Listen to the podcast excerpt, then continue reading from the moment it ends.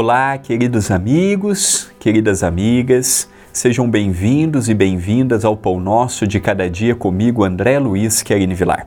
Agradeço à TV Caminho da Luz e ao Centro Espírita Perdão, Amor e Caridade, o CEPAC, pela oportunidade que estão me dando do estudo, da apresentação do programa, deste momento de meditação, com muita sinceridade eu espero que todos que me assistem, me acompanham, divulgam, possam sentir esta paz. Não a paz do que eu falo, porque eu sou muito imperfeito e estou muito longe de ser modelo para alguém e para qualquer situação. Mas vejam no programa, na iniciativa de promover e construir a paz e o entendimento.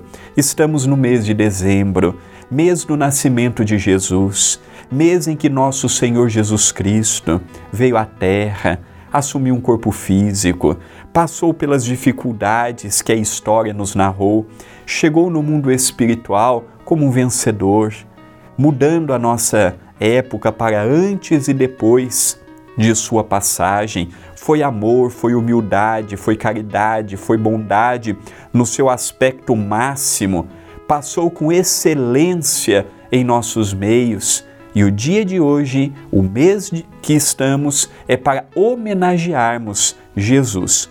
A frase de hoje é de Paulo que nos diz: permaneça o amor fraternal. Paulo aos Hebreus, capítulo 13, versículo 1. O amor fraternidade, o amor fraternal, o amor devocional ainda é um amor difícil, o amor que se expande além daqueles que comumente convivemos. Amar aqueles que temos afinidade, como o pai, a mãe, a companheira, o companheiro, os filhos, de certo modo, não nos traz grandes preocupações e dificuldades. Só que o Evangelho pede também para não ficarmos circunscritos apenas a, a amarmos aqueles que nos amam. Ele também pede para amarmos aqueles que convivemos, aqueles que lidamos, aqueles que encontramos. A fraternidade pode se tornar uma forma de amor porque a fraternidade, vivermos de modo fraterno, de forma respeitosa, de modo harmonioso, pode nos trazer uma grande paz para o ambiente em que estamos. Hoje o amor não, re, não prevalece dentro dos lares, hoje não vemos o amor nos locais de trabalho, nos templos de oração, na sociedade de modo geral.